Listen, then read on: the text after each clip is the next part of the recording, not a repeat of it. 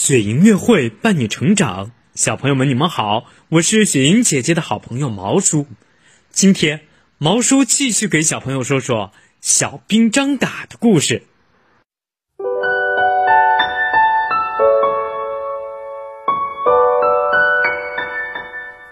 云梦如歌，宝贝，你听。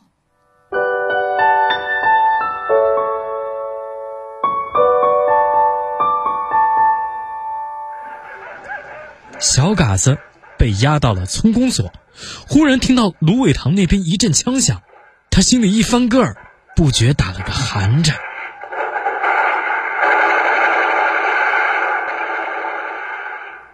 不一会儿，一群鬼子押着个血淋淋的人进来，这个人正是钟亮。小嘎子一惊，差点从台阶上摔下来，可是钟亮。就像根本不认识他一样，连看都不看他一眼，昂首挺胸进了屋子。傍晚的时候，多亏了保长纯刚大伯讲情，敌人临走时才把小嘎子放了。小嘎子眼看着钟亮叔被敌人押走，心里就像刀扎了一样难受。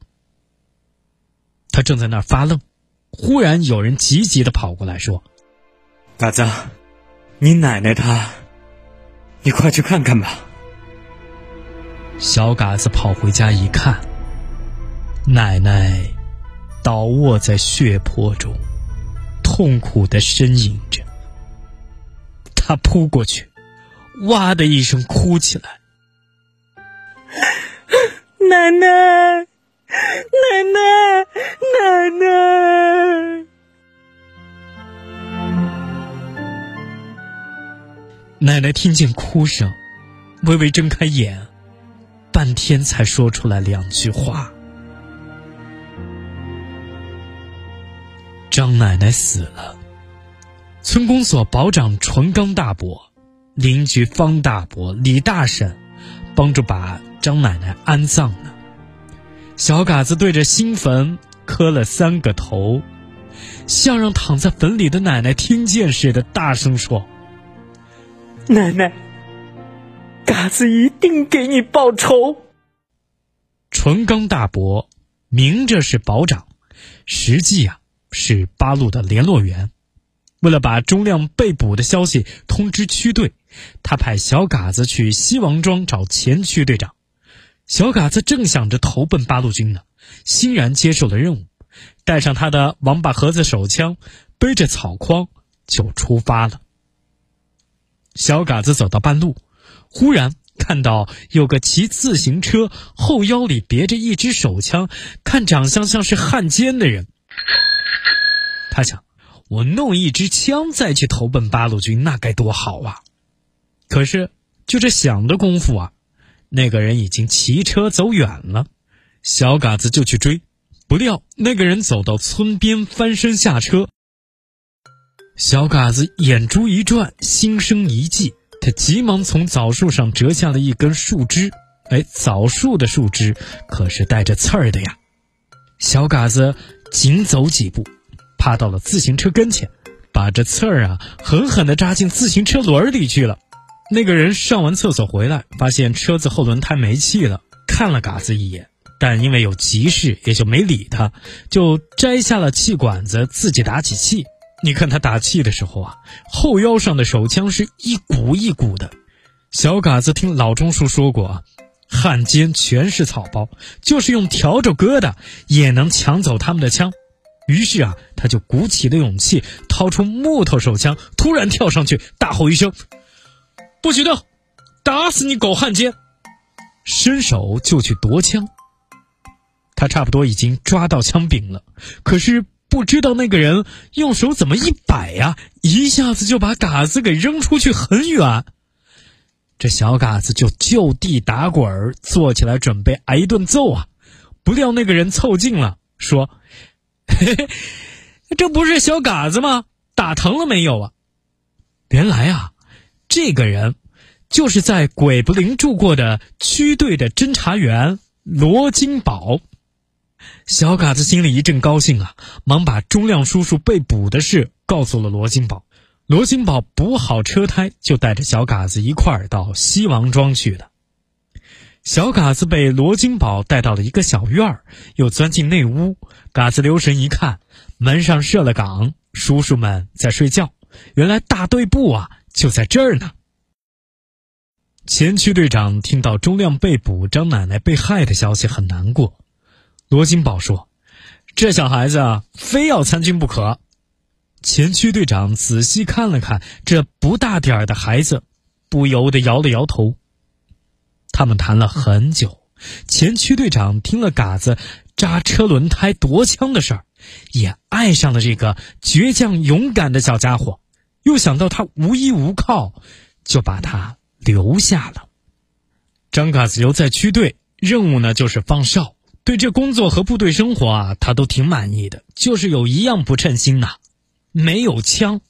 他一看见人家摆弄枪，心里就发痒，总是央求人家教他怎么瞄准、怎么发射。小嘎子学会用枪之后啊，就更希望有一支枪了。这天呢，他鼓起勇气向前区队长提出这个要求。区队长说：“你这么小，又不叫你打仗，要枪干什么？”张嘎子撅着嘴说：“不打仗，我来干什么？”区队长说。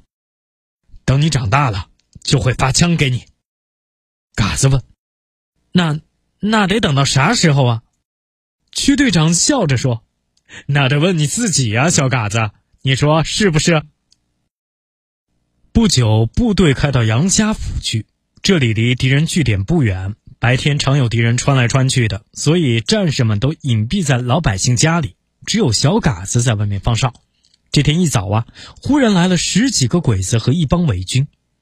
小嘎子把外面的情况报告之后，前区队长叫他继续去侦查，并马上叫战士们准备挑连战。啥叫挑连战呢？这帘呢是窗户帘子的帘，也就是说，敌人不进来不许动手，敌人一挑帘子就打他个措手不及。小嘎子刚出北屋，三个敌人已经进了院子。两个奔东屋房东家去，还有一个在院里东张西望。小嘎子大声说：“老总，这屋里坐吧，有烙饼、鸡蛋。”小嘎子在前，伪军在后，朝北屋里走去。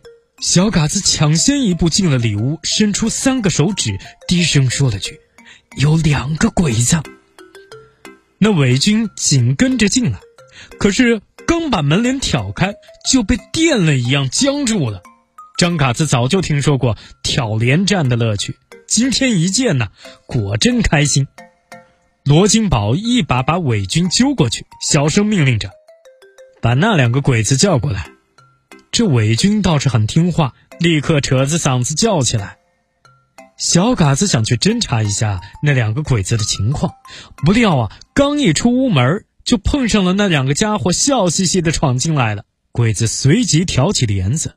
就在此刻，屋里刀光一闪，只听“嚓嚓”两声，鬼子头冒鲜血，一个大翻身倒栽了回来。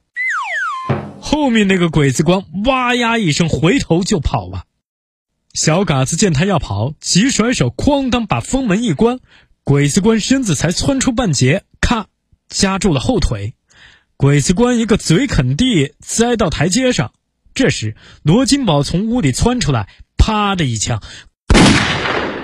鬼子官就咕噜噜滚下台阶去，手里的王八盒子枪甩出去一丈多远，像老鹰抓小鸡一样。小嘎子过去只一抄，就把王八盒子抢在手里。这时战士们已冲上街去，前区队长叫他快跟上走。部队一钻进青纱帐，就钻进了保险地。这时候啊，小嘎子才发觉腿上有点不对劲。原来是挂了彩，前区队长忙叫卫生员给他上了药裹上，又亲自安慰他、鼓励他。为了小嘎子的安全和便于他养伤，区队长决定把他送回鬼不灵。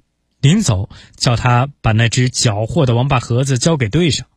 小嘎子有些舍不得，他说：“我我还得用它给我奶奶和钟亮叔报仇呢。”前区队长告诉他：“报仇不是一个人的事儿。”得靠大家，还给他讲了很多道理。小嘎子觉得道理都对，就是舍不得交枪。他还说：“呃，非交枪不可吗？区队长说：“这是纪律。”他只能把枪交了。小嘎子回到鬼不灵，就住在纯刚大伯家养伤。前区队长很关怀他，还派罗金宝来看过他一次，并且送来了一挂鞭炮给他玩。罗金宝走后，小嘎子就把鞭炮给收了起来。他想，这挂鞭炮应该留着，等到将来开个什么庆祝会的时候再放，那才有意义啊。过了些日子，小嘎子的伤势快好了，他就帮纯刚大伯去整修地道。鬼不灵的地道啊，是横贯全村，能容几百个人，有三个出口，一个暗堡。整修以后，打起地道战来，那是万无一失啊。不久，前区队长接到了一份紧急情报。